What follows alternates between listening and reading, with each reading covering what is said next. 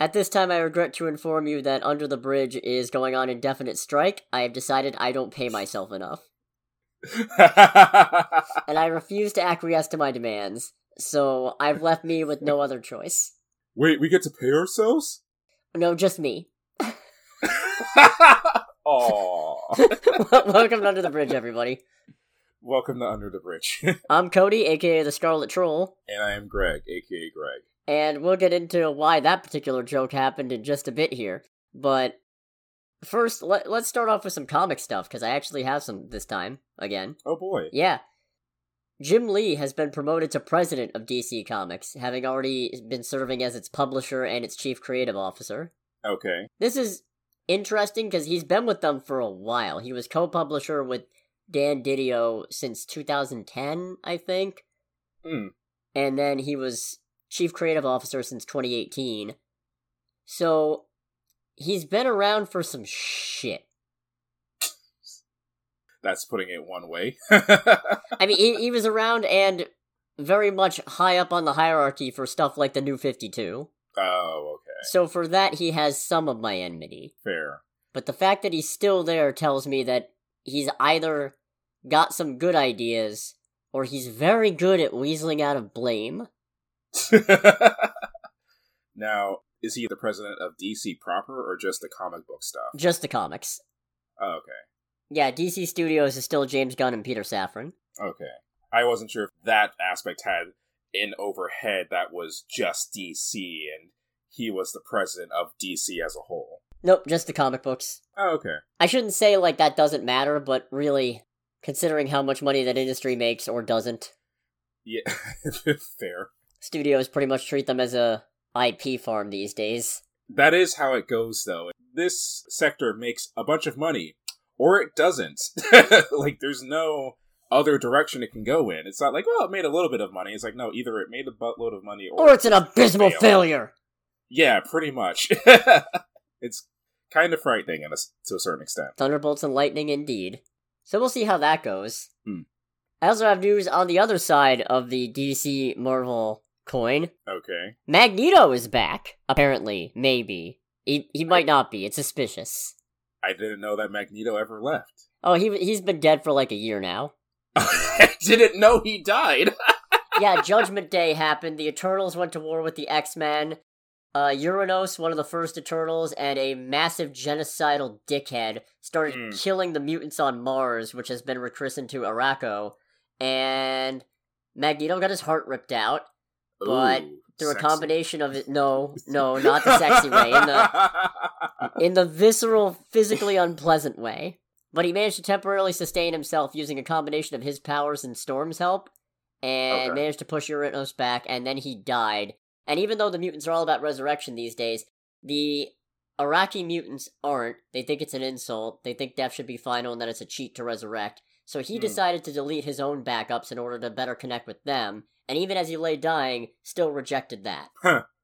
okay. So he was supposed to be dead, but then he just showed up again at the end of Scarlet Witch number 5. We don't know what the deal is beyond that he is going to be in the Contest of Chaos event that is happening this summer, Oh boy. in which you have Agatha versus Wanda, and apparently they're brainwashing a bunch of other Marvel heroes with chaos magic to do it. Okay, that sounds like a recipe for disaster. Oh, doesn't it just? Yeah. or success, depending on your outlook and who you root for. Yeah, judging from this comic cover, Deadpool's involved, Venom's involved, Thor's involved, Storm, Black Panther, Captain America Falcon, Iron Man, Spider Man, Wolverine, Captain Marvel, Ghost Rider. I feel like a, a mind washed Deadpool would be more of a detriment than a help. Yeah, yeah, come to think of it, if you brainwash Deadpool with chaos, does he become more orderly? I feel like he would become even more chaotic, which is impressive because he's already chaotic enough and already hard enough to control. Deadpool's whole, whole shtick is that he's so crazy that Taskmaster can't copy his fighting style. Hmm, And that's Taskmaster's whole gimmick. right. Only one other person I think does that, and that's Moon Knight. Mm. no, it's great in the latest run. Somebody tried to hire Taskmaster to kill Moon Knight, and he's just like, "What are you crazy?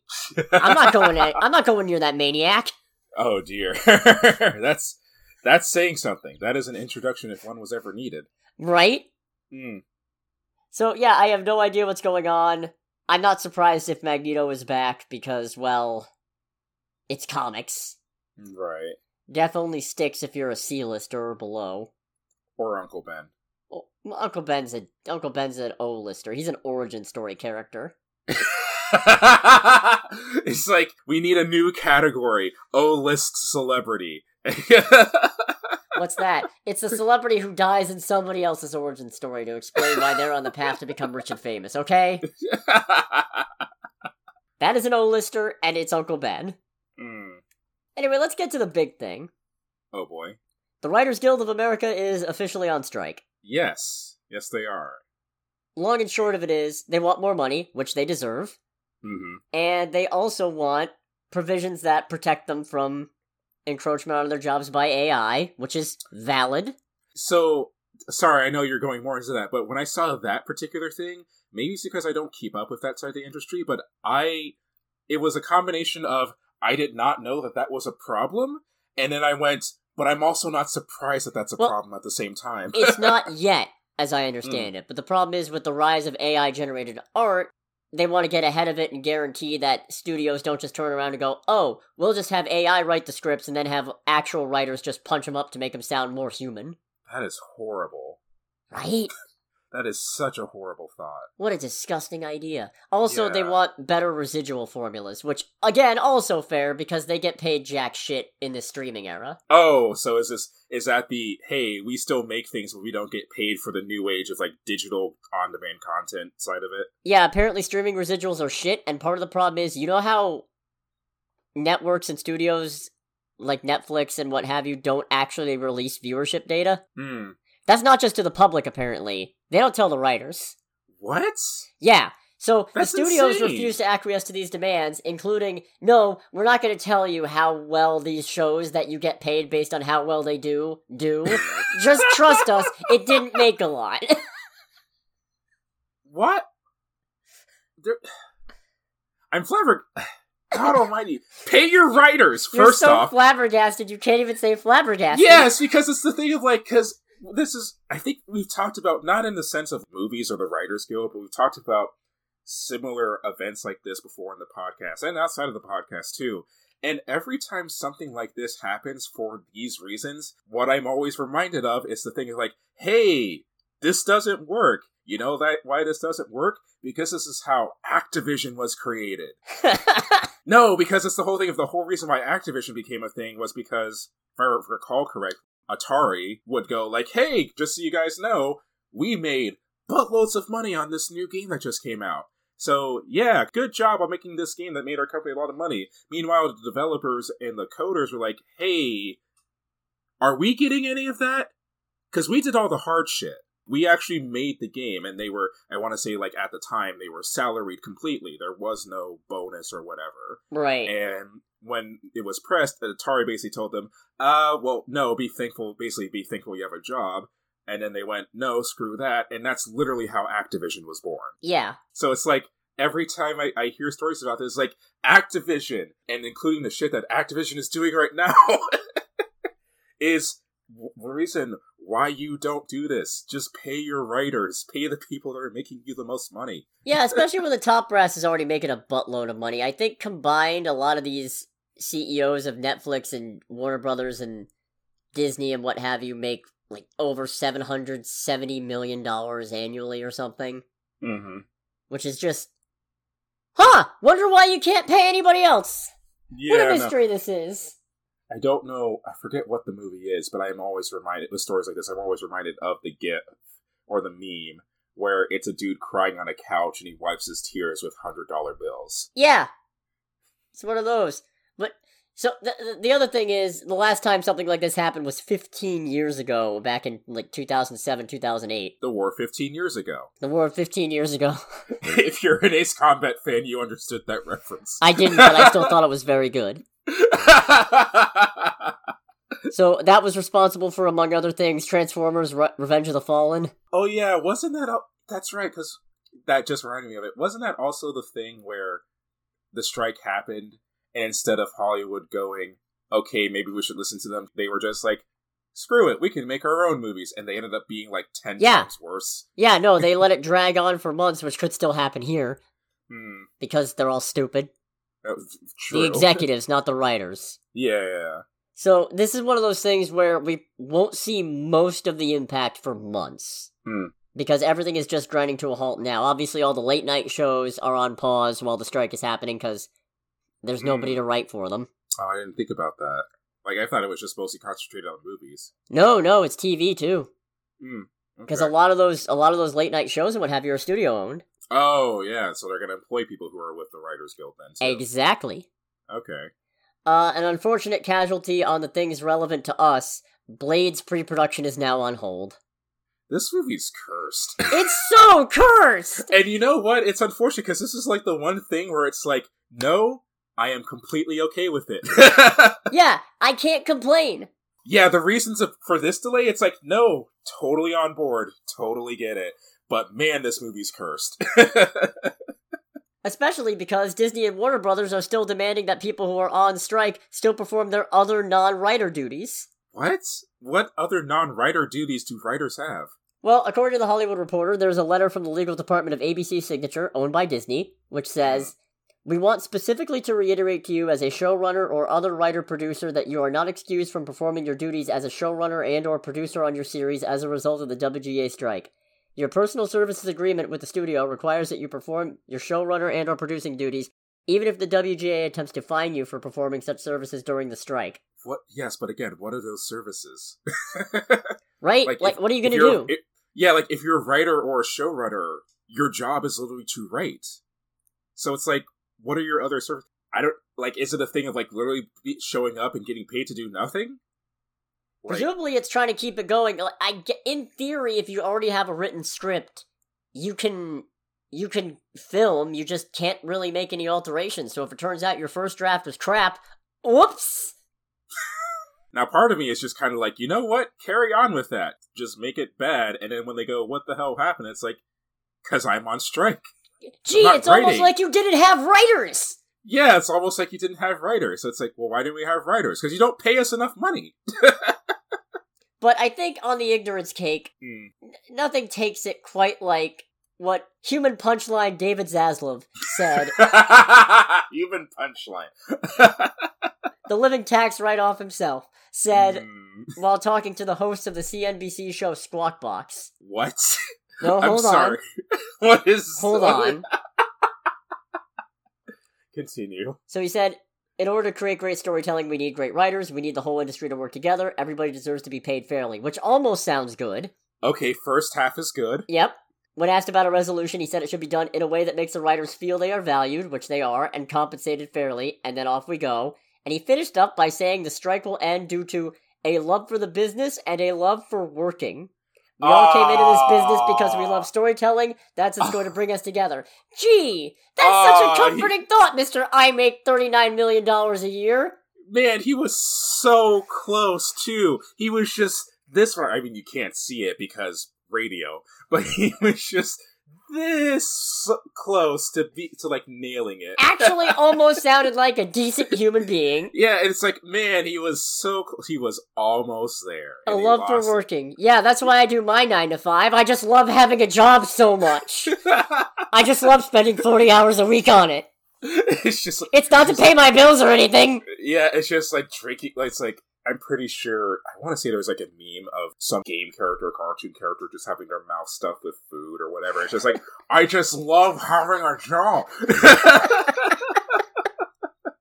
I just love eating these. I love going into a depressive spiral over the pointlessness of my existence. this sticker is obnoxious and dangerous, but I do love writing. And that wonderful feeling that I'm completely wasting my life so somebody else can make a buttload of money because they clued into the fact that the way to make more money is make my job harder. Mm. But that has nothing to do with anything. No, we don't. Yeah, that that is not relevant to the discussion. Nothing going on here. Mm. No, sir. Man, that was that is the epitome of he had us in the first half. Not, Not gonna, gonna lie. lie. Terrible.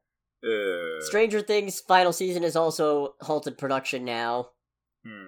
Rings of Power season 2 is apparently still going to film what is that? the Lord of the Rings series, Oh, okay. just without any of the showrunners either. Oh, I wonder how that's gonna go. Poorly. Very poorly, I'd assume. Mm, Oh man, just what absolute shit show. yeah, just love to see it. At least on the upside, I feel like the prevalence of social media and Oh, increased yeah. internet activity makes it way easier for people to side with the writers. Because I feel like back when this happened ages ago, nobody really knew what was going on and we were all just like just just get back to it. We want our entertainment stuff. But now it's like, no, no, you do you. You get you get your bread. You you deserve it. Yeah, no, I it, like in this more connected age, it's a lot harder if you're like the execs who's like trying like fight against this. It's a lot harder to escape that raft now because information and news travels a lot more quickly and is a lot easier to come across. To where a general Joe Schmo, especially in the general current world climate, will be like, "No, no, fuck you guys." Yeah, Like, exactly. yeah, the writers deserve their bread, especially for some of these movies. So, because like, again, I know I've talked about this on this show before, but when I first started doing this podcast with you and like seeing movies more regularly, the thing that blew my mind and still blows my mind every now and again is the fact that on a literal weekly basis, hundreds of millions of dollars are just gone. Like, okay, yep, do it Yeah. for new for new movies every weekend. So they hear that that happens weekly, every week, fifty-two weeks out of the year, fifty-two times out in a year, and the writers who actually are the backbone of it of it being good or not good, admittedly, don't get the bread that they deserve is completely insane. It is. It's just nutty. So yeah, 100% support. You guys do you. Keep us updated. I'll not watch whatever you want me to not watch for the most yeah, part. yeah, for yeah, same. You don't have to tell me not to do something. Push come to shove, I got a backup plan. If if they're like boycott all the new releases, cool. I'll just go talk about old movies. yeah, I hey, I probably I'd be down for that too. Backup plan. Indeed. Ah, what an absolute nightmare. Mm. In good news, but also I'm not entirely sure how seriously we should take it news. Okay. James Gunn and Chris Pratt were doing an interview with the Toronto Sun, and during that interview, James Gunn suggested that Krypto the Superdog is going to be in Superman Legacy. Oh, neat. Yeah. I'm I'm I'm hesitant because what ended up happening was they were joking about stuff, and Gunn said to Chris Pratt, I was hoping I could cast you as Krypto the Superdog. You could do motion capture on set and walk around your hands and knees, but you can't talk. Oh, that sounds. Man, God, I can't tell if he's trolling or not, though. That's And the then- hard part. And then Pratt says, I'll do Krypto, but you have to pay me in crypto. Which Gunn retorts no, to No, Gunn- they're having a, they're just having a laugh. Gunn retorts, Okay. I'll pay you in crypto, which amounts to zero dollars. Okay, there we go. Alright, but I want a million of them. yeah, I'll give you a million zero dollars. No, I'll give you a million zero dollars. No, it's like there's actually a million zeros after the one. Whew. Ah. Ooh, So- that was close. Then Pratt said, "It sounds like there's going to be a character called Krypto in Superman. Breaking news." To which the interview sa- interviewer said, "That's a scoop for me." And then Gunn said, "It is a scoop, I guess." hmm. And then Pratt said, "Way to go, you're fired. Back to Marvel." Oh, man, I don't know how to take that out. That- that last half is just all, all over the place. I mean, it- when you hear them talk about it, it's clear that they're just having a laugh. oh, okay. But it also means I don't know. Maybe they were just joking. Hmm. We can't hundred percent guarantee that means Krypto. I hope for Krypto though. Bring in, bring in all the crazy shit. Bring in the multicolored kryptonite. Bring in Beppo the super monkey. I don't care. Maybe not Comet. You can have Streaky. Maybe not Comet. What was Comet again? Comet the super horse was a centaur transmuted. okay, I regret asking. Hold on, I'm not done. I'm not done. okay. Uh, he was a centaur who was transmuted into an actual horse, but still kept his sapience. I think he Hmm. was Supergirl's pet and also in love with her. Oh no! no! Oh! What an hate- all-around terrible concept. yes, it's not helped by. Uh, God, I hate the internet. I think he was a centaur. I oh, I hate the internet. I Hold on a the- second. Now I have to check because I don't actually remember if he was a if he was a centaur. All I can say in response to that is I hate the internet. Anyone else who hates the internet, I'm pretty sure you know why I say that. Okay, pre-crisis. Oh, yep, Centaur in ancient Greece named Biron, the witch Circe gave a potion to turn him fully human after he prevented an evil sorcerer poisoning her water. By mistake, she made him fully horse instead. Unable to reverse the spell, she gave him superpowers, including immortality. Okay. Oh, and also he was temporarily turned human and became Supergirl's boyfriend, and I don't think she knew he was her horse. Oh, oh, now we're going full Japanese in the problematic. it's just like, all right, we went from problematic implications to just problematic anime implications. Boy, I can't wait until Supergirl Woman of Tomorrow is about to come out because Comet briefly appears in that book, and I can't wait to do a poorly explained about that one. because everyone will have forgotten that I said this. What is with um? Maybe it's just because I watched someone talk about how problematic Seven Deadly Sins is, the anime, and it's like, just why is this a thing? Terrible. and it's also a thing of part of my brain is goes, you shouldn't be entertained. This is problematic. I'm like, oh, it's objectively problematic, but I can't stop watching or reading. Yeah, no, just because it's problematic doesn't mean it's not. This there's no good way to salvage this sentence, but no, you know, there isn't. There absolutely look, just because it's problematic doesn't mean it can't also be entertaining. yeah. You just have to acknowledge that it's problematic and try not to glorify it. Yeah, no. If if you're one of the people who are like, yeah, but it's fine, it's like, no, then you're kind of the problem at that point. I'm sorry. Yeah. I don't know if it's better or worse if you acknowledge you're part of the problem, but you know, uh, you know what? Let's let let's move on. Trailer Yes. time. Trailer time. We finally got some. We, we we got some good ones, and by good ones I mean we got some trailers. yeah. Yes. We finally got Gran Turismo. Ah. I hate it. I I hate I- everything about this. I want to hear your thoughts more because I'm pretty sure I've ranted and raved on this I- movie. I just-. Even knowing it's based on a true story, this feels too stupid to be real. Mm. I I I can't I can't believe it. I'm disgusted by the fact that it's actually a Sony owned movie called Gran Turismo just cuz just cuz the kid's life story is he played so much Gran Turismo he got good at race. Fuck. I good for him. Good for him. Mhm. Not to denigrate his accomplishments or anything. That is not what I'm setting out to do. It just looks like a stupid fucking movie. So what's funny about it is that obviously the the central hub, as far as like people people are talking about this, is on a forum called GT Planet, which is like the Gran Turismo forum. It is like the place you go to. There are a couple things that were like being talked about because I've already given my thoughts for the most part. The only things I can really say about the trailer is that I went from completely hating it to this still looks bad, but I am probably going to actually go see it. Like it looks horrible, but it doesn't look absolutely god awful. Um, I the the main one of the main complaints that I found very funny. I'm just like, yeah, I can kind of get behind that. Is that people were having a bit of a problem amongst very many other things as far as like cars that shouldn't be there and making a movie about Gran Turismo, which doesn't have a story to begin with was that the actors that they chose to play the contestants in the GT Academy all look like scrawny gamer nerds who have never exercised a day in their life. And people were like, okay, actually, not all of us are like that. Can we please kill this stereotype? Yeah, some of us are fat nerds. Some of us are nerds that work out. I know what I said.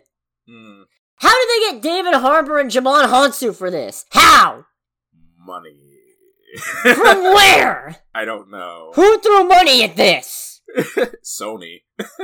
That okay, yeah, that explains it. Yeah, I, I will say if there's anything that I do legitimately hate about this trailer and this movie is the logo for the movie. The actual red and blue Gran Turismo logo, that's fine because that actually is like one of the main logos for this for the series. But I hate the fucking actual typed out logo that looks like it was made from some like font off of like Microsoft Word. Especially because literally after the first title screen for the for the movie showing the logo for the movie the next scene is the actor playing Gran Turismo 7 with the Gran Turismo logo front and center i'm like it's right there and it's like it'd be one thing if this was like a third party movie but no this is a movie bankrolled by sony about one of their main first party ips just use the fucking correct logo I know it's such a minor thing, but it bugs the shit out of me. I just the the bit when he, when when the the image of the car forms around him, he just goes, "I know this course." It's just like, ugh. again, You know- again, not to denigrate the actual accomplishments of this guy, because Hmm. I don't mean to do that. no, But from a cinematic perspective, it's really fucking silly. Yeah, I was gonna say. Actually, what's very funny. This is kind of a tangent. Several years ago, when there's a there's a big racetrack in in Germany called the Nurburgring. It's considered the most difficult and dangerous like racetrack on the planet. So, but it's still one that gets regularly used. There's regular races that happen there, and they also have a driving school there. Around 2004, 2005, the track was starting to show up a lot more in like more mainstream games like Gran Turismo and Forza. And there was actually a journalist that I follow who went to the Nurburgring for a press launch of a car, I believe. Okay. But when they got there, they had to go through the driving school. And the instructors were like, okay, has anyone played this track on either Gran Turismo or Forza? A bunch of people raised their hand and were like, okay, all of you are going to go last because you do not drive this track like you do in the video game. You will actually die. Yeah, like that bit in the trailer. yeah. You miss a line in, for, in the race, you die. Yeah. I don't know. If there is anything I can add to it, is that it looks, at, at very best, this movie looks mid. I do love, it's very funny to me. Like the bits in the trailer, with the exception of the bit at the end of the trailer where he's talking about how he's driven the track a million times and the car forms around him in, in game. That's from a different racing game called iRacing, by the way. The the bits of the game of Gran Turismo in the first part of the trailer are all clips from the game's initial release trailers before it even came out. So it's not actually him playing the game. Because I, saw that, I was like, I know those clips. Those from all the promotional trailers before the game even came out. Oh, we're in for a good. Oh. It's They like couldn't even get in- gameplay footage? you own the games! yeah, and I was like, oh, What oh, this the is gonna... fuck? I was like, oh, I hope they don't keep this for the movie because if they keep this for the movie, this is going to be a. This might be more of what Episode Nine of Star Wars was to me. Oh, Jesus. I Because can't again- wait to see something else that weekend. Yeah, because again, Episode Nine. The only reason I enjoyed it was because the movie literally killed all of my expectations in the first twenty seconds. Yeah, sorry, Greg. I'd love to see the Gran Turismo movie this weekend for the podcast, but I accidentally on purpose stabbed myself in the side, and I have to go seek immediate medical attention. I mean, unless there's something like actually insanely good. I mean, it probably wouldn't even wouldn't have to be insanely good. As, if there's something actually good on that weekend, I'll probably skip Gran Turismo. But I don't think there was. What weekend does it come out? that's a good question. August 11th. August. So, yeah, what comes out the weekend August of the 11th? 2023 movies. Oh, was it? What, please tell me it was Blue Beetle. Please tell me Blue Beetle came out the same fucking weekend. Oh, please. Oh no! Oh, nope. Last Voyage of the Demeter. Okay, I'm out. I'm safe. I'm good. Oh, that's the world as a vampire movie. Yes, right? I'm good. I don't have to go to see, I don't have to go see Gran Turismo. I'm safe. I can watch something else. Fuck yes. Then I guess that's a double feature weekend. There is a god. I don't have to step in. Huh. and then we have Dune. Yeah, we finally got a trailer for Dune. I guess stuff happens in this one. yeah, it looks really cool. I still haven't seen the first one. I did, and I don't remember it at all. okay. I remember getting really mad when it ended because somehow, mm. despite that movie being forever long, it felt like nothing happened until the very end. Then I was like, "Oh, all right, I'm psyched. What happens next? They're gonna go take the fight to? Oh, it's over. Well, So fuck was- me, I guess. so it was literally you had the same reaction that I did when I watched Lord of the Rings for the first time. yeah, it's like, huh, this movie has a lot to wrap up, and the oh, it's over. Okay, well, fuck It's- me. it, it was Lord of the Rings in terms of pacing and meandering on a little bit too long and ending right when you think shit's gonna get good, but Mm. it's missing all the charm. like you don't actually care about any of these fuckers and their politics. Right. You know? But, like, they still managed to get Florence Pugh for this, so. And Dave Batista. And Dave Batista, I, I thought he was already in it. I thought he was in the last one. I say I don't know if he was in the first one. He made a big deal, I think, about actually having stuff to do, and then he barely did anything. Ah, oh, that's unfortunate. Yeah, and no shade, because, you know, he is a genuinely good actor. Case in point, Knock at the Cabin. Oh yeah, But yeah, so I don't know. This looks more actiony, I guess. Hmm. Maybe I'll rewatch the first Dune and see if I have a more favorable opinion, knowing that stuff's apparently actually going to happen in this one. Yeah. Is this I don't- I don't know if if if there's only two parts or if this is like get ready for like a five part Dune. Oh God, I hope not. How long is the book again? I too long probably. okay. Uh, Yeah, I don't, I don't have much else to say about Dune. Yeah, neither do I. In all honesty, it looks okay. We also got a trailer for Oppenheimer. uh, still probably gonna see that over the Barbie movie. However, I do have to say, I am a lot more worried about my ability to hear once I leave that theater. So I will say I'm still gonna see Barbie over this one that weekend, but I might go back and watch this one anyway. fair. Because this doesn't look bad. I'm mostly No, just kind of. it. I'm just. it- It's just Barbie looks more up my alley, and uh, which God, I, what a sentence. But no, I was I was talking to my coworker about that earlier. I forgot what brought it up, but I was mentioning Oppenheimer, and it's like the unfortunate thing about Oppenheimer is that not only is that the same weekend as the Barbie movie, and I immediately followed with, and by the way, I never thought I would ever say that at all in my entire life. comparing something unfavorably to the Barbie movie, yeah. yeah. It's just like it's like oh god, hard options, historical movie about one of the most like arguably one of the events that have shaped how we function as a society versus Margot Robbie as Barbie. And that's a hard decision to make. Isn't it? yeah, because it's like it's like what is literally a movie that is hundred percent checks all of my boxes, and then there's Barbie. And the cast like, is amazing. yeah, They got so many people for this. What the fuck? I mean, it's Chris Nolan, so I'm not surprised. But Jesus, yeah, it's like part of my brain is going, why is this so hard? this shouldn't be hard. We don't give a shit about Barbie. Yeah, but it's Margot Robbie, and it seems to be completely batshit. and a couple of guys starting to beat each other off. yes, it's like okay, no one's beaching anybody off. It's like, uh. love Anyways, Oppenheimer. It it it looks good. I still have concerns about Christopher Nolan's awful sound mixing blowing my ears out because I've already been burned on Tenet. Yeah, Tenet was so bad in that regard. Oh, you wanted to hear the dialogue? Oh no, sorry. Oh, like, That's oh, not happening. Sorry, let me. You want to hear the dialogue? Sure, but let me first show you the the sound of my.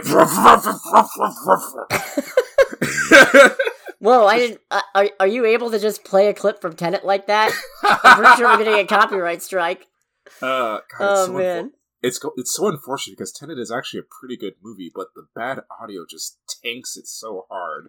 I hate the fact that so far all I've done is talk about Barbie and Tenet in this Oppenheimer trailer discussion. but no, this does look interesting. I like the bit of. Are you telling me that if we flip this switch, there's a chance we blow up the whole world? Near zero.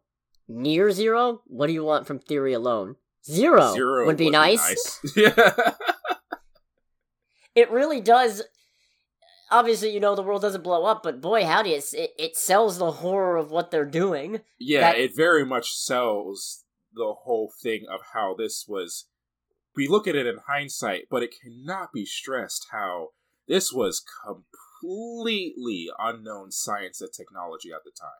No one, like straight up nobody who was even involved at the, the as far as we knew at the time, as far as the scientists knew from what I gathered, all we were basically trying to do was just make a really big bomb that was still, at the end of the day, a conventional we- weapon.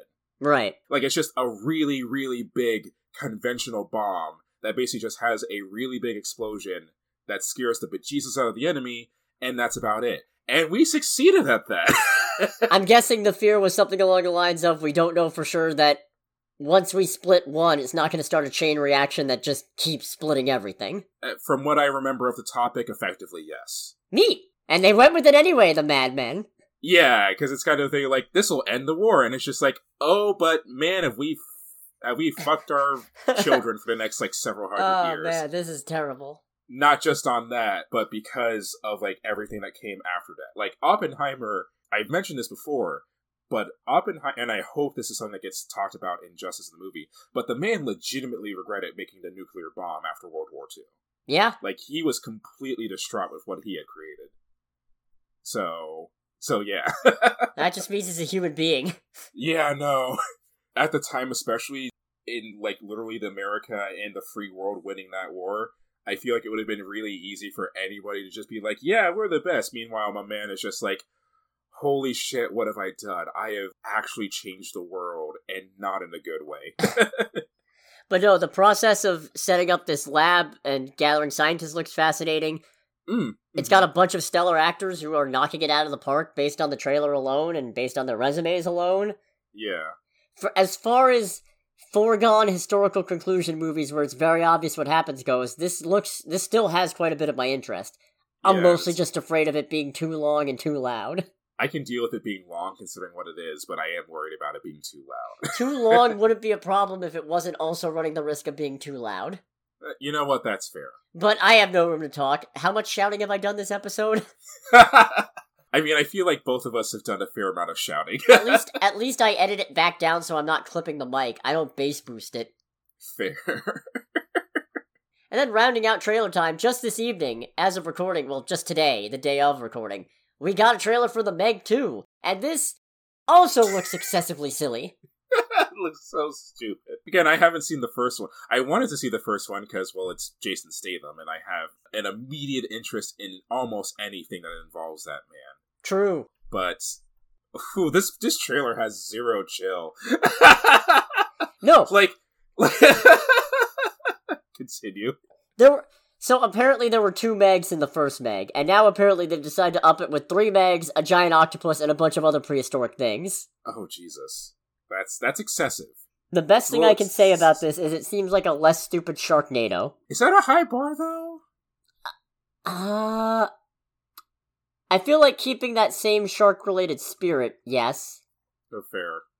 There, there's like three scenes back to back to back in this trailer of people getting very violently eaten by these creatures. Just omnommed. just om like no tomorrow. And like literally one where it's like a woman taking a selfie, and I thought, oh, she's safe. It's like, nope, just bust through the glass. Just was like, bragging just- about the whole place being Meg proof, and I figured it was gonna take some time for the shark to bust through, but it would. I didn't expect immediately after she said it, chomp! Yeah, it's like that happened. I was like, this trailer has zero chill, and it looks like this movie also has zero chill.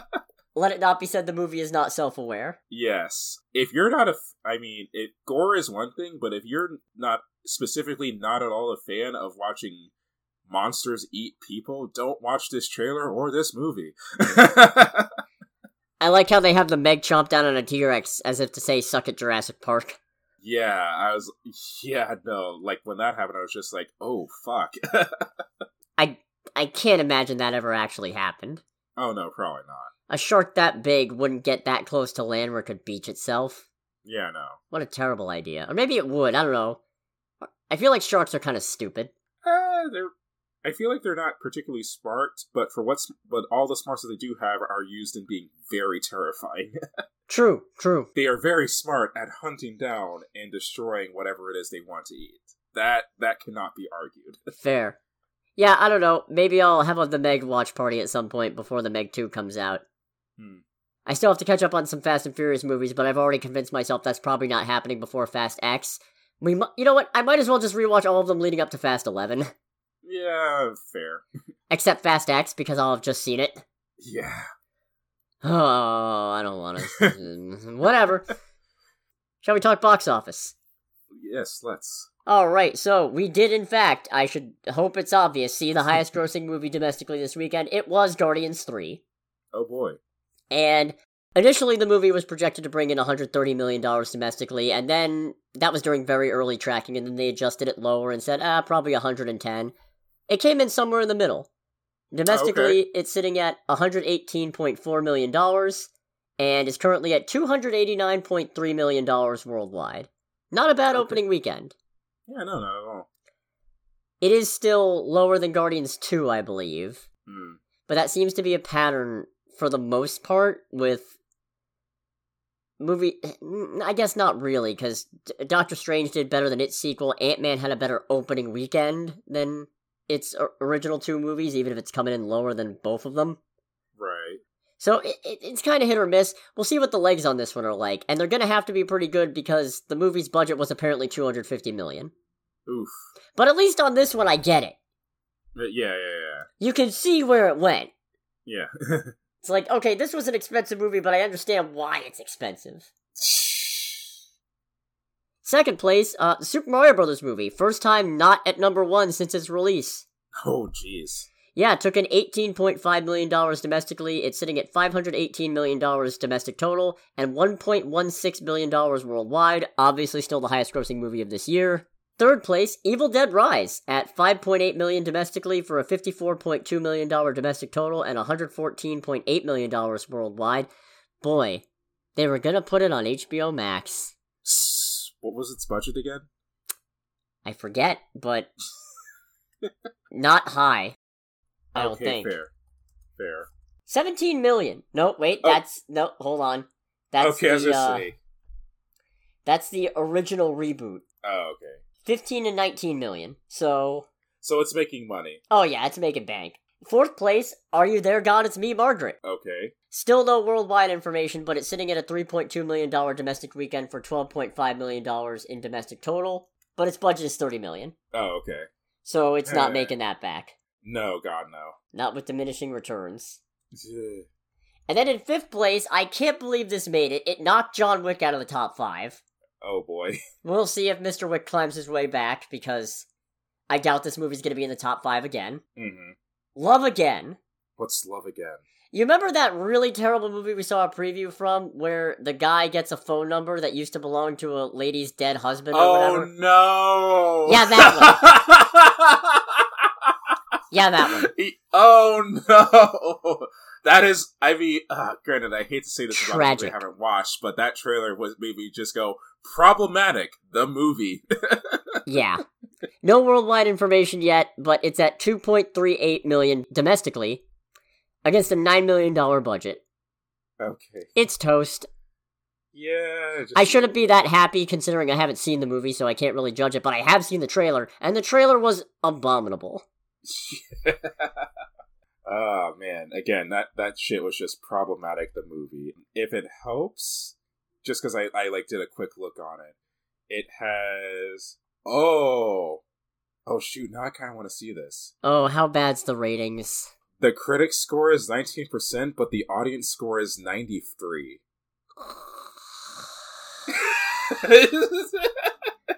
so for those who are new to this podcast, one of the things that me and Cody suffer from is that any movie that has wildly opposite ratings, we're like, shit, we want to see that because it's either going to be, it's probably going to be really bad, and we want to see how bad it is. Oh. No, I don't want to.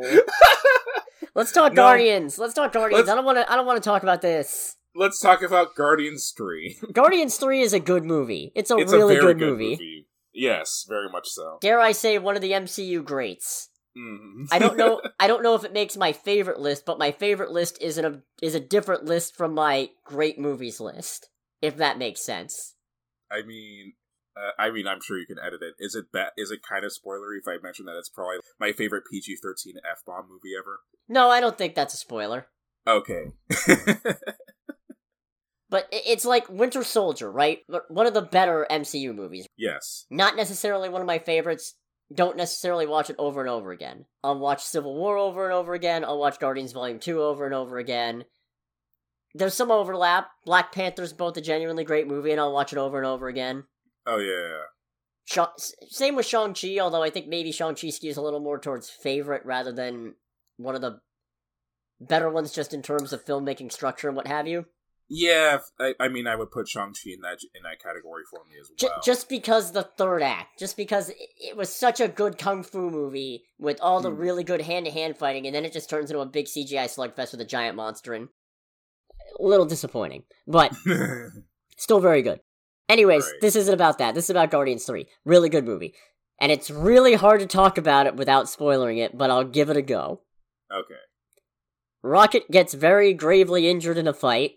Complications arise trying to treat his injuries, forcing the Guardians to embark on a quest that entangles them into the secrets of his origin and his creators. And they also kinda save the galaxy while doing it. Kinda, maybe. The scope's smaller. It's not an ego problem. Or a Ronin problem. No, it's like the overall scope of the movie in terms of where it goes and what it's trying to accomplish is very small. And honestly, that I kind of like that because in that it felt a lot more focused overall. And it still like, feels big, even for mm. not being a big universe-ending threat. It still it feels like an escalation from where we were somehow. Yeah. Probably because that emotional connection is there, and therefore the survival of the Guardians themselves is as important to us as audience members as the universe not being destroyed. Right. So, James Gunn is a master of his craft. he has my undying faith at this point. And it is good, but also unfortunate that he has been claimed by DC. I am very sad that this will probably be the last thing he ever does for Marvel, but on the other hand, he is putting Krypto in Superman Legacy apparently, so either way, the man is doing God's work, and I can't complain. Fair. the thing that amazes me is that the for having such a big main cast, they all feel very well balanced. Yeah, yeah, yeah. Pretty much everybody has some kind of arc. Yeah, everyone has has a respective arc, or at least has some kind of conflict within the movie. That I would, from what I'm recollecting right now, all of the respective conflicts and everything are treated as well as each other. Like not like nobody's thing is especially jokey. Everyone, the movie is jokey. Don't get me wrong, but everyone's internal like arc and struggle and whatever is one where you can go, yeah, I get that. I, I think, completely understand why that would happen. I think maybe one character got shortchanged, but it's understandable, and I'll get into why later. Okay. But no, it's amazing how well he manages to juggle all these characters.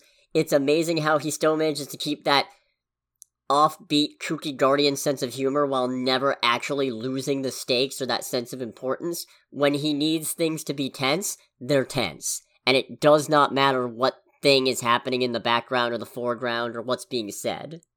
Right. It's also uncomfortable. Yeah, yes, it is deeply. A- adding on to the why it's not in my necessarily favorites of it, it's uncomfortable to watch at points. Mm-hmm. And not just for, not just for the reasons you might expect. It's a gross movie. it's a viscerally unpleasant movie at points. Oh yes. God, I can't even say who my favorites are in this because I feel like that's a spoiler. I, I mean, I, I was going to say kind of jokingly, it's like, and that, that's the non spoiler section over. it, it, can't be yet. Mm. like, just logically speaking, it can't be the end of. No- okay, I think I got something, but if you got something. No, I really don't, honestly. I have a minor quibble. It's a nitpick. Okay. I think because there's a justification for it that I'm also going to get into later. The soundtrack feels like it doesn't hit as hard. Yeah, I did agree with that because like the one of the big appeals of this of this sub series is the music, and it's one of those things where it's like on an individual level, all the music chosen is phenomenal. But I feel like in terms of its use and how it meshes up, with one very specific exception, I like the music selection and its use more than how it was in Guardians 2 from what I remember of it, but still didn't feel as great as Guardians 1 for me personally. I feel like to me it's not as good necessarily as either of the first two, and I feel like the problem is because the music choice has expanded out of the 70s and 80s, mm-hmm. it feels like the franchise has lost a little bit of its identity. Hmm. Guardians was the one that had that 70s and 80s music that you maybe vaguely remember, but also just as many songs that you weren't really familiar with at all because they weren't necessarily the most popular even when they were out. Yeah. And I feel like that was a big part of it. I can't really fault the movie for it though, because A, with Peter now getting his songs from a Zune that they presumably got from Earth in the, I don't know, 2000s or something. it makes sense that the music choice would have expanded out a little bit. And there's another thematic reason, but I'm gonna get into that later. Fair. I- am sorry. It's like I know we're talking about Guardians three, but that was still I would say that was still probably my favorite seed in Guardians two. really, the Zune. I mean, maybe not my absolute favorite, but it was definitely up there. Just when um shows up, it's like, hey Peter, I know you're sad about losing your Walkman, but I got this for you It's called a Zune. Apparently, it's like all the rage back on Earth. It's what everyone on Earth is listening to these days. yeah, it's like it's, It's got holds over 300 songs on it. and he's like three hundred. It's just I I lost it. So Oh, you hard. poor sweet summer child. And it's like I started losing it as soon as he said the word Zune. I was just like, oh no. Okay, you know what I can say that's not a Hmm. spoiler, but w- will be elaborated on later? Chukwudi Iwuji as the High Evolutionary. Masterclass villain. Knocks it oh, out of the park. great. He is great. He is a phenomenal actor. What a despicable human being yeah. he plays. Actually, probably not even a human being. I'm not 100% on that one. But Didn't he also have an interview about the role and he actually like owned that his character is actually god awful? yeah, no, I love it. He was talking with, I believe it was the Hollywood Reporter. Yeah, when talking with the Hollywood Reporter, he said, I don't believe that you have to defend your character. He's sadistic. His way of thinking has led us to some of the most terrible periods in our history and in humanity. So I cannot defend him, but I can defend playing him because it was a gift of a role for an actor. Yeah, no. And yeah, I am so fucking sick of people playing villains in these things, then trying to turn around and go, oh, well, you know, they kind of had a point, and if you look at it from a certain point of view, they're actually the hero. Shut the fuck up, Wanda. uh, Wanda was always a villain, I'm not afraid to say it. yes. I've said it hundreds of times, and I'll say it a hundred more. And then I'll stop. I won't stop. No. Not a very, not a very large film credit No, filmography either. 'Cause I want to say he's relatively new to the game, isn't he? Uh, I mean, his oldest role was in 2009 in terms of film. Hmm. And Sure. apparently he's been performing at the he started performing at the Royal Shakespeare Company in 2001. Oh, geez. Okay, so yeah, he's been around the block then. I don't necessarily I don't think he's been there the whole time obviously, but and he's so good here. He's just yes. it's that kind of it's that kind of villain where there is a depth to him, but it's not a depth that makes him more relatable or likable. It makes him worse. Everything about him that you find out and see makes him worse. it's a treat. Yes. Ah, I can't I can't wait. I can't wait to talk more about that. Mhm. Boy howdy. You know, I mean the sets are phenomenal. The the care that went into everything is just amazing. From the Bowie to Knowhere to Counter Earth. Hmm. Just ah, all around just great. I'm surprised I didn't cry as much as I thought I was gonna. Right. And I wonder if maybe that's just because the finality hasn't hit yet. Hmm. It's a very satisfying conclusion because it is a conclusion to this iteration of the Guardians. We are not going to see this exact lineup again. Hmm. James Gunn has said definitively he is not going to make a volume 4. He's not opposed to other people making future Guardians movies as long as, you know, they don't try to do the same style, which is a g- fair because nobody else is going to do it Yeah, no. and nobody should really try. yeah. Maybe in like 20 years you could try again. As they assu- are we assuming that the MCU is no longer going to be a thing in 20 years? I wouldn't be surprised if it's rebooted. Hmm. Or if they start doing something entirely different and maybe just do loose, unrelated film adaptations again by that point. Fair. We'll see. 20 years is a long goddamn time. Yes, it is. But no, this this is a very good conclusion, and even though it didn't, it didn't, like I said, it didn't make me cry, but that didn't mean I didn't feel stuff. Hmm. Parts of it are horrifying, yes, they are. and parts of it are very sweet, Hmm. And parts of it are tragic. You'd almost go that this is the most human Marvel movie that's been ever been made. And there's one human in it. And there's only one actual human. Well, technically, two. Um, It depends. I'm still not sure about the High Evolutionary. fair. No, wait. Technically, there's a couple humans in it. Yeah. I guess. Hmm. Anyways, you think we should go into spoilers? I think so. All right. So, if you don't want to be spoiled, this is absolutely worth checking out. I think this might be the best trilogy of MCU films. It's definitely in the running in general, but it's Yeah. definitely the best one that feels like all the way through it is about those characters. Because I feel like the main contender it has is Captain America, and those are all good. But Civil War, despite it's still definitely a Cap movie, it kind of veers off in uh, Cap and Friends. Right. Captain America featuring the Avengers. Mhm. So it's still good, but it also it, it kind of feels like Cap's third movie got co-opted, and that's not the case here.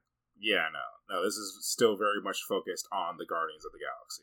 So one of the MCU's definitely one of the best since the Infinity Saga, probably one of their best in general. Definitely one of their better trilogies. It's real good. I've already seen it twice. I might see it again. I don't know. How? How have you already seen it twice? because, because I have time in my schedule. Oh, that's fair. I'm willing to spend two and a half hours watching a movie I like more than once. that's fair. So if you don't want to get spoiled, make sure to click away in three, two, one. Nobody died. Cosmo's a good dog. Yeah, nobody died. Cosmo is a good dog, and I'm glad Cosmo lives. Yeah, nobody. They spend a lot of time in the movie, or and I'm sorry, in like the trailers leading up to the movie, making it seem like someone's going to die. And I was fully expecting, like, I think I was expecting either Rocket or Peter to die. Now, see, I'm proud of myself. I called that there were too many death flags for Rocket. Hmm. I'm quite pleased with that. I, I was thinking to myself that it's too obvious. It can't possibly be him.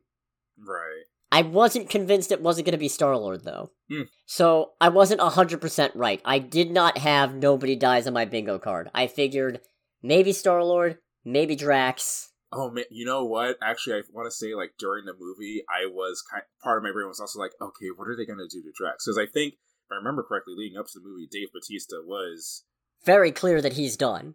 yeah that he was like, okay, this is it for me. So it's like, oh shit, what are they going to do? Yeah, but instead, everybody gets an ending. The only character who I feel like didn't really get much of an arc is Groot, and to be fair, it's Groot. It's Groot. There's there's not that much that you can really do there. Yeah, it's limited by his limitation in expressing himself until the very end. Mm. It turns out James Gunn did clarify it's not that he suddenly started speaking English, it's that we, the audience, can finally understand him. Okay, so okay, so I was correct then. Yep. yeah, because I kind of figured it's like no, that was the audience getting to hear what everyone else hears when Groot talks. That was the most Dominic Toretto thing I've ever heard. Yes, it was. I love you guys. Man, it's it's it's one line, it's one simple phrase, but it's used and done so wonderfully well. So, it, it, it- you know what? We might as well rewind, go back to the start. It's Adam Warlock who ends up gravely injuring Rocket. Mm-hmm. Adam is kind of underutilized in this movie, but that's fine Mm-hmm. because he's part of the Guardians at the end, so they're setting him up for something bigger potentially. I don't know. Depends on if they make more Guardians. Is that keeping in line with the comics? No, he's been a part of the Guardians, but he's radically different as a person. Oh, okay. Adam Warlock in the comics is quite a bit more Sure. stoic. Yeah, mature. This one's a, this one's kind of a himbo, Mhm. but he's an entertaining himbo. he is he, Where did you go, squirrel? He is entertaining. There were a couple. I feel like for me there were a couple points, not any specifics, but a couple points where I was just like, "Please shut up, please just stop." Even though, but it was one of those things where it's like I thought that and went, "No, it makes sense because they have very much established that." Even though he has all these powers, he is very clearly mentally not totally mature. Right, because the High Evolutionary busted him out of his cocoon early. Yeah, like he he's only been around for a very short amount of time. Which, hey, I called it. He helped create Adam. Mm. I didn't call that he helped create the entire Sovereign, or did create the entire Sovereign. Yeah, yeah, Beautiful numbskulls. Yes, indeed. And it turns out the reason why regular healing tech doesn't work on Rocket is because there's a kill switch installed on his heart, because he's considered proprietary technology of OrgoCorp, owned by the High Evolutionary. Because the High Evolutionary is an asshole. Yeah, he is such an asshole. Everything about Th- this movie has such an unsubtle animal abuse is wrong message, but it works. Yes. Because it's so unflinching and unsubtle. It is in your face. Hmm. It is people who do this are fucking monsters.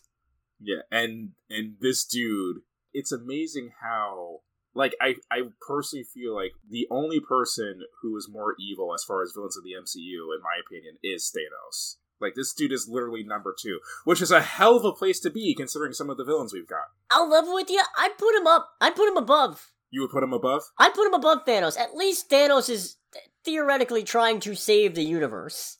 Hmm. In a fucked up way. In an extremely fucked up way. And it, it, it does come back to his ego, but there's still a thing of you can tell there's an actual tragedy in his past that helped push him to this. Mm. With the High Evolutionary, this guy's just doing it for his purely for validation of his own ego. Yes. And he's not even that good. No. Everything he does backfires because there is something wrong with him. and his ego can't take it. Like, literally, the get. Man has a bigger ego than ego. Yes, so big, in fact, that he gets on a step stool to talk above one of his subordinates while talking about not having an overinflated ego. I'm just like, okay. That was a flex. this is. That's an attempt at a flex.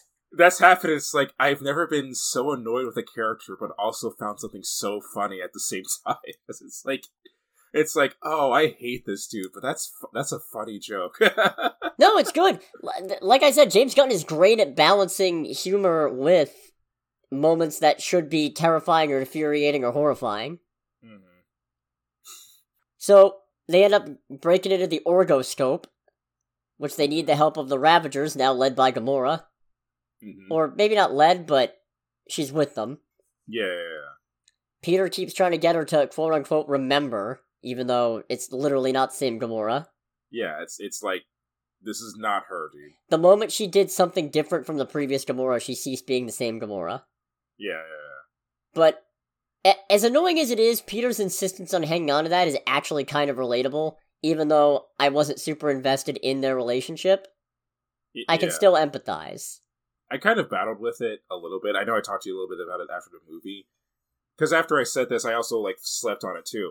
Some of his moments of him like pining for old Gamora are a bit cringe, but it can kind of counterbalance be- with the thing of this this dude literally has lost basically almost everybody that he actually truly loves. Right. and like the few people that are around that he like actually loves he's gonna hold on to them for dear life and it's not completely unreasonable either given his past history No, and him being unhealthily hung up on this new Gamora also factors into his arc throughout the movie, which is that he has been running away from his past or attempting to, and trying to just resume things as normal.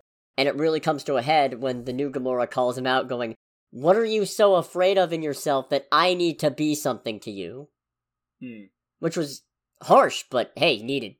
yeah yeah it was har- harsh but fair Yeah. No, every, everybody, everybody's great in this. Mhm. Kraglin has the whole thing of trying to master the Yaka arrow. Cosmo has trying to get Kraglin to take back calling her a bad dog. Just I just love how she's like trying to be serious and then just goes, Bro, why would you say that? And it's like, this should not be adorable. Why is this cute? It's very cute. Make him take fat calling me a bad dog. He's like, No, I, w- I will not, because you are a bad dog. Everyone on the table is just like, Ah, Ah, come, come on, on, man." I like how for for that for that side gag in particular, it's not done any more or less than it needs to be because like it stops the gag stops when it's needed to stop. It doesn't Yeah. like hang around unnecessarily. And I that was kind of the thing I was afraid. I was like, oh, this is gonna bite someone in the ass later, isn't it? But it didn't, and I was very happy about that. Okay, you know what's amazing to me? hmm This is clearly Rocket's movie, Oh yeah, yeah and yeah, in yeah. fact makes the argument that it has always been Rocket's story. yeah, And it manages to effectively convey that this is and always has been Rocket's story, despite the fact that he spends most of the movie in a medically induced coma. That's fucking crazy. that is insane. Sure, we get a lot of flashbacks, but Yes, and it has to be said, deeply uncomfortable flashbacks. yeah, just the modifications are viscerally unpleasant, especially the ones done to his other the other members of the same batch of experiments as him, Lila the otter, Teefs the walrus, and Floor the rabbit. Right. And just I- I'm not gonna lie, I was not expecting them to die in the flashbacks. No, it. I kind of figured they died. What did it for me is like I'm looking at the, the all of them together, interacting, being so happy together, and I look at the fact that none of them are there, and Rocket being, you know, as kind of like dark-hearted as he can be sometimes. So it's like, okay, so they clearly die. How do they die? I did not have all of these characters literally being shot in front of Rocket on that bingo card. yeah, I should have known, but I got suckered in by that scene in the tra- this. The trailers did a great job of not letting on what happens in this movie. There are so Mm. many things that that they show the end of the movie in the trailers, yes, and yes, you have do. no idea. You'd have no idea just from watching the trailer. It's crazy, but yeah, they had that scene of Rocket and Lila hugging, and Rocket looked just big enough where I was like, okay, that's that's that's a tearful reunion, right? That's them seeing each other again. So maybe only Rocket gets out, and the others are still being captured. Maybe High Evolutionary decides to use them as bait or something instead of incinerating them. And then as the movie started dragging on, I was like, no, not dragging on, but you know what I mean. As the movie started continuing, I was like, they're not leaving a lot of time for this reunion. And then Lila gets shot, and I just said, oh, oh no. and I have to say, as morbid as this will probably sound, the way to do it is really good because as the two of them are having a very happy, heartfelt moment, and you hear this loud as fuck bang. I was just like, what the fuck was that? And then I look at her face, I'm like, wait, did she just get shot? And she falls, and you see the high evolutionary with a gun. I'm just like, what? Just a regular ass gun, too. Yeah, just a regular ass gun. And he's like, yeah, I kind of thought you were going to do that. I'm like, I'm sorry? Holy hell. But no, everyone everyone gets a everyone gets a good moment though, even though it is the rocket show at the end of the day. You got Mantis not being quite as much of a doormat as she's been previously and learning to stand up for herself. You've got a better exploration of Drax's perceived uselessness on the team beyond just punching stuff.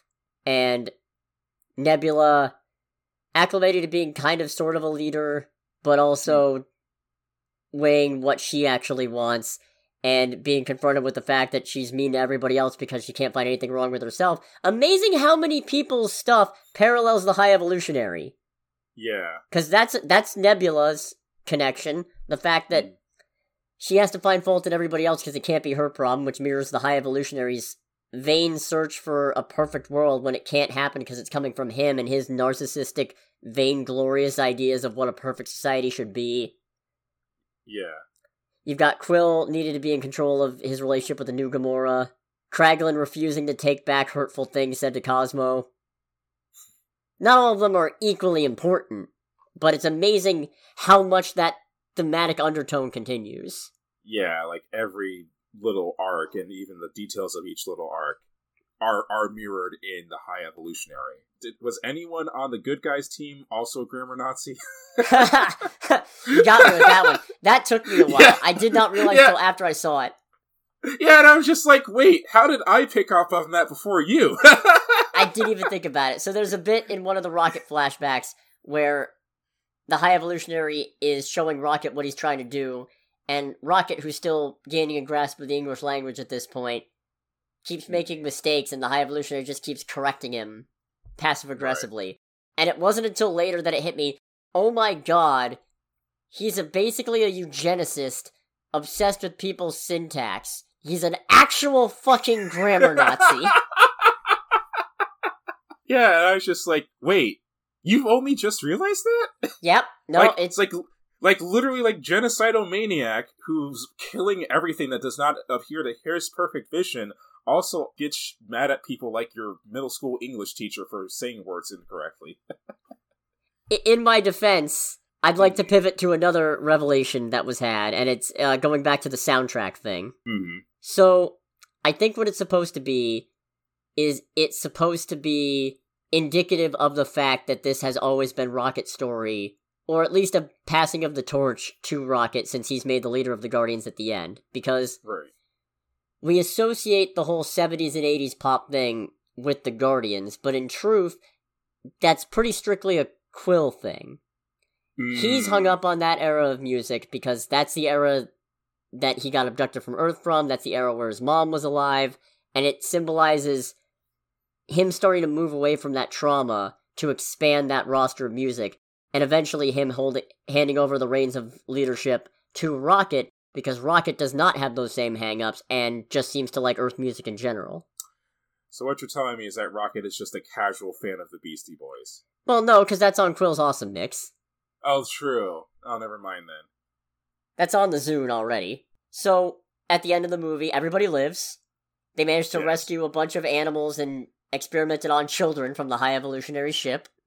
which is make no mistake is deeply uncomfortable and very unsettling but it does contain an excellent joke because during the bit where um, nebula and drax meet the kids the kids do not speak the same language for the most part as those two. Joop joop. but then a joop joop joop joop and then at a certain point drax starts playing with them and like getting them more comfortable. And then he actually communicates to them in their language knowing their language. Who is it that says like oh yeah i think even mantis says it's like i'm not familiar with this language. Yeah, it wasn't in their universal translator apparently, which begs the question: Did Drax already know it, or did he just learn it very quickly talking to them? yeah but then nebula just looks and goes like why didn't you say you could speak their language? You're like why didn't you never ask? It's like All right, she liked it when I made monkey noises, and he's just making weird robot sounds instead.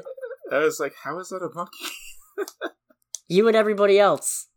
Mm. No, I like how Mantis comes to Drax's defense, pointing out, yes, he's an idiot, but he's also loyal, and he's the only one here who doesn't hate himself.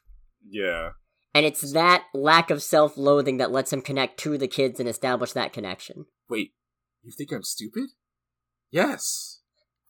Forget. it just makes him forget all about it.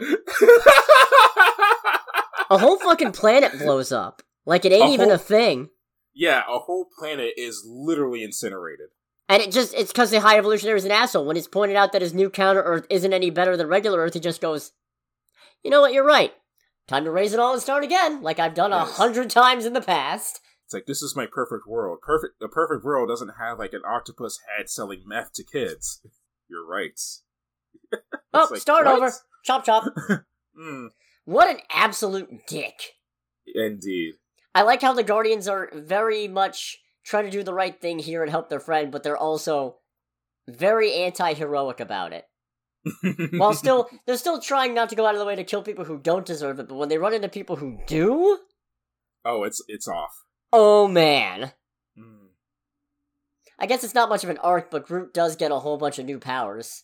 Oh yeah, yeah, yeah. Kaiju mode. Kaiju mode. Full kaiju. No, not full kaiju!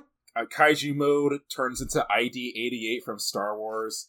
All the guns just like firing in every which direction. Gliding wings. gliding wings. Crazy. it's like it's like we got kaiju mode, we got Miyazaki mode. So, the movie ends with basically Quill decides to go back to Earth because he's been running away for too long and he decides to reconnect with his grandpa, and that was very sweet. Mm Mhm. Mantis decides to go off on her own because she hasn't really had any time to herself because first she just did whatever Ego wanted and then she was just doing whatever the Guardians wanted. Right. Nebula and Drax decide to just focus on the community of Knowhere, Nebula leading the town itself, and Drax helping to take care of the kids, which is also sweet because, as Nebula points out, he wasn't made to be a destroyer, he was born to be a dad. Right. Which, yeah, watching him interact with those kids is like, you know what, yeah. Yeah, yeah, yeah. and it doesn't it doesn't feel like necessarily an it doesn't feel like it came out of nowhere because we haven't really seen Drax interact with kids much. Right. except maybe on Knowhere, but at that point he was still probably caught up in grief. Hmm. And even then, he didn't really interact. He just kind of ignored the kids on Knowhere. But again, Right. that's probably a grief thing. And so Rocket ends up being made leader of the Guardians, and the Guardians now consist of himself, Groot, Kraglin, Cosmo, Adam Warlock, and one of the rescued kids whose name is Phyla, which indicates she's supposed to be an iteration of Phyla-Vell, presumably no relation to Marvel in this one. Oh, oh and, and then like we get post post credit scene as well. Where Peter's just talking with his grandpa about mowing, helping to mow the neighbor's lawn. And hmm. th- th- this this was crazy to me. Of all things, we didn't get the Guardians of the Galaxy will return. We didn't get Rocket will return. We got the legendary Star Lord will return. Which my like kind of pea brain enjoyed that because while this is happening, he is in the middle of eating cereal, and during that text. And even the little bit after the text, where it's still more of the legalese, you still hear him eating the cereal. Yeah, I'm thinking, it's like, man, this man is enjoying his cereal. Can you blame him? probably hasn't had cereal in years. Yeah. But that's in, but that's interesting. Uh, Yeah. especially yeah.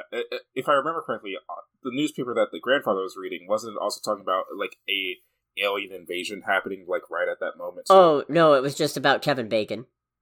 oh, okay. It was a nod to the holiday special. okay. I, I I read a thing somewhere that said, and obviously it's it's not substantiated, but the word is that apparently they might want to use him in Avengers movies going forward. Oh, okay. Which, since he's the Earthbound member of the team, would make sense. Unless Kang goes full cosmic, there wouldn't be much reason for the Guardians to show back up. Right. But it's also interesting because you could have this, this new Guardians team show up, or you could have any of the other members still show up individually. Gamora went back to the Ravagers. So, depending on what story you tell, you could have any of them pop up again for a bit. True. So that's interesting to me. But all in all, it, it was it was nice and It was a sad good movie and deeply uncomfortable. and deeply uncomfortable. All in one well wrapped multi million dollar package. Yeah. So I assume the the needle drop that was an exception was No Sleep Till Brooklyn. Yeah. Yeah. Because it was one of those, th- and it's kind of a frustrating one too, because it's one of those ones where it's like, I love this, but I don't know if this is what I would have picked. But I can't think of anything else I would have picked. You know, this is gonna sound terrible. I might have gone with Fat Lip by Sum 41. that is one I'm not familiar with, unfortunately. Uh, the one that goes, I don't wanna waste my time, become Oh, another okay. casualty of society. but it's maybe a little not like aggressive enough. counterculture enough. Hmm, It's not aggressively fuck you and yours enough. right. So, I will forever be happy about any usage of the Beastie Boys. yeah, yeah. And ah, the that scene was so good. Mhm. It's part of why this feels like such a satisfying conclusion because you get pretty much all of them just kicking ass in a hallway together. Yeah, yeah. the vibes I got from that, and it's so crazy because in terms of overall like tone and everything, they're complete polar opposites. But it very much reminded me of the end of Mandalorian season two, where it's Luke just slaying all the droids, in the sense of just while it's very different in overall tone and composition, the the insane power is exactly the same, just in different ways. So it's like, okay, this is dope. Honestly, it's not even power. It's part of why I love the scene so much. It's just really good teamwork. Like, Hmm. that's the point where, for all the bickering and for all the squabbling, and they've mostly progressed to a point where it's obvious that they all care about each other and they, they're very open about it, and it's not like they pretend that they don't like each other. But yeah. That's the thing that really helps hammer home. No, this is a unit who's in sync because they are just mowing through shit one after the other after the other, fighting around each other, never getting in each other's way. Even Gamora manages to pick up on it, even though there are some points where it seems like she maybe needs a little bit of help with stuff. Well, not needs help, but isn't as used to this kind of fighting with them As the rest of them. as the rest of them. Hmm. Which makes sense, because she isn't, and doesn't. But oh, it was so good, and it was so. The only the only quibble I have there is that it's not a full team thing Hmm. because Kraglin and Cosmo weren't there. But on the one hand, Cosmo's most of the movie is not really a in combat person, Right. and if Kraglin had the arrow, the whole thing would have been over like Yeah, that's kind of the whole thing of that arrow is super overpowered. Oh, you know what? What one? I think I, the last thing I've got. Michael, they got Michael Rooker back in the full Yondu makeup just for one Oh, fucking yeah. thing. For one thing, and it's done so well. That's fucking crazy to me. Yeah. Use your heart, boy. And he's just there. That's fucking insane. I didn't figure we'd ever see him again in this movie. We might have got. I figured we might have gotten a line, and I wonder if I'm. I, I might be overthinking it, but in the holiday special, one of the things that really got me was that the Yondu bits at the beginning and the end were all animated, and I figured, okay, yeah, that makes sense. They filmed this at the same time as Guardians Three. And since Yondu's obviously not going to show up there, they're not going to have him put on all the makeup just for these flashback sequences. That'd be ridiculous. It was a bait! Do it in the full fledged movie. No, like It was a fucking bait! I've been bamboozled! I've been smeckledorfed! They they misdirected me! No, when the lines happened in the movie, I was like, okay, so they're gonna do the whole Star Wars use the Force Luke thing. I wasn't expecting Yondu to just actually be there. Well, not be there, be there, obviously, but I wasn't expecting Mike there to be a cameo of him. Oh, you know what? I have one more thing that kind of leads into back into DC stuff, I guess. Mm-hmm. James Gunn also confirmed that at least one member of the Guardians cast will be in Superman Legacy. Oh boy. But that was as that was as specific as it got. It was in response to a fan question. And I want to point out there's a lot of actors in this who are just minor cameos who we could also be talking about. Mm, True. Nate Fillion is the uh, Master Karja from the Orgocorp. Daniela Melchior, uh, Ratcatcher, she was Ura. Oh, okay. Yeah, the one who thought that Quill was kind of a douchebag. oh, I did not recognize her at all. Oh, well, in that case, you're gonna really be blown away by this next one. That Hmm. one guard who Gamora shot in the leg, Okay. that's Jennifer Holland, James Gunn's wife. Oh, really? What is it with these directors? That's not. Hasn't he? No, I'm thinking of Thor: Love and Thunder. Because doesn't like Chris Hemsworth like wife and and child like show up in that movie too? Yeah, his his daughter is Love, and his wife is the wolf lady who Thor was making out with on the wolf. Okay. No, I was referring to David Sandberg having his wife die in the first Shazam and almost have her car fall off a bridge in the second one. Oh, gee. oh, that's right. Yeah. DC man, yeah, indeed. It's domestic conflict. Am I right? it's like, how do you deal with your spats as wives? It's like, I just put my wife in in the movies and pretend to kill her. Uh, it's very therapeutic. it's very therapeutic, I tell you. Ah, no, this was really good. Hmm. I can't wait to be able to watch all three of these back to back and sob uncontrollably. Indeed. So, I think that about wraps it up. I would say so. Neat. In that case, thanks so much for listening, everybody. Make sure to like, comment, subscribe. We're on Google Podcast. I think I brought that up last week. Yeah, So but can- still, it's it's worth bringing up. We're on Google Podcasts now. Yeah, you can follow us there, or on TikTok, or on Spotify. TikTok's pretty much just I upload the shorts there too. But you know, Hmm. engagement is engagement. Feel free to share it around, or Oh don't. yes. I'm not actually going on strike. I can't afford it. Next week, we've got a few options, but only one that really jumps out to me. oh boy. Because we got Knights of the Zodiac, or Knights of Zodiac, which is, I guess, a live action adaptation of Saint Seiya. Okay. We've got Hypnotic, that awful looking Ben Affleck movie. Okay. Okay. Or we've got Book Club, the next chapter. This is going to be an, an odd weekend. I've never seen Book Club, so I'm probably leaning towards Knights of the Zodiac. Uh, probably am too, even though I know nothing about it. Me neither. I just know it's based on a very old manga. okay. 1986 to 1990. Oh boy. Yeah, I've never seen any of this. Which means I could go in and be like, this is fine. Or not. I don't know. Uh, I can't go down the rabbit hole, though. I'm not gonna start watching it. Nope. No, don't don't be like me, please. I beg you, Cody. Nope. I am warning you as a friend. Do not dive down the rabbit hole How many like episodes are did. in the 114. No. Oh Jesus Christ! Nope, I mean, I not have. by this weekend. I mean, I'm talking in a general sense when it comes to anime and manga. Yeah. Not specifically with this with this show. Anyways, thanks again, everybody. This has been Under the Bridge with Cody, aka the Scarlet Troll, And with Greg, aka Greg. and we'll catch you guys next week. Goodbye, everybody. Bye. And remember, Hollywood, pay your fucking writers. Pay your writers. Be a good jube jube.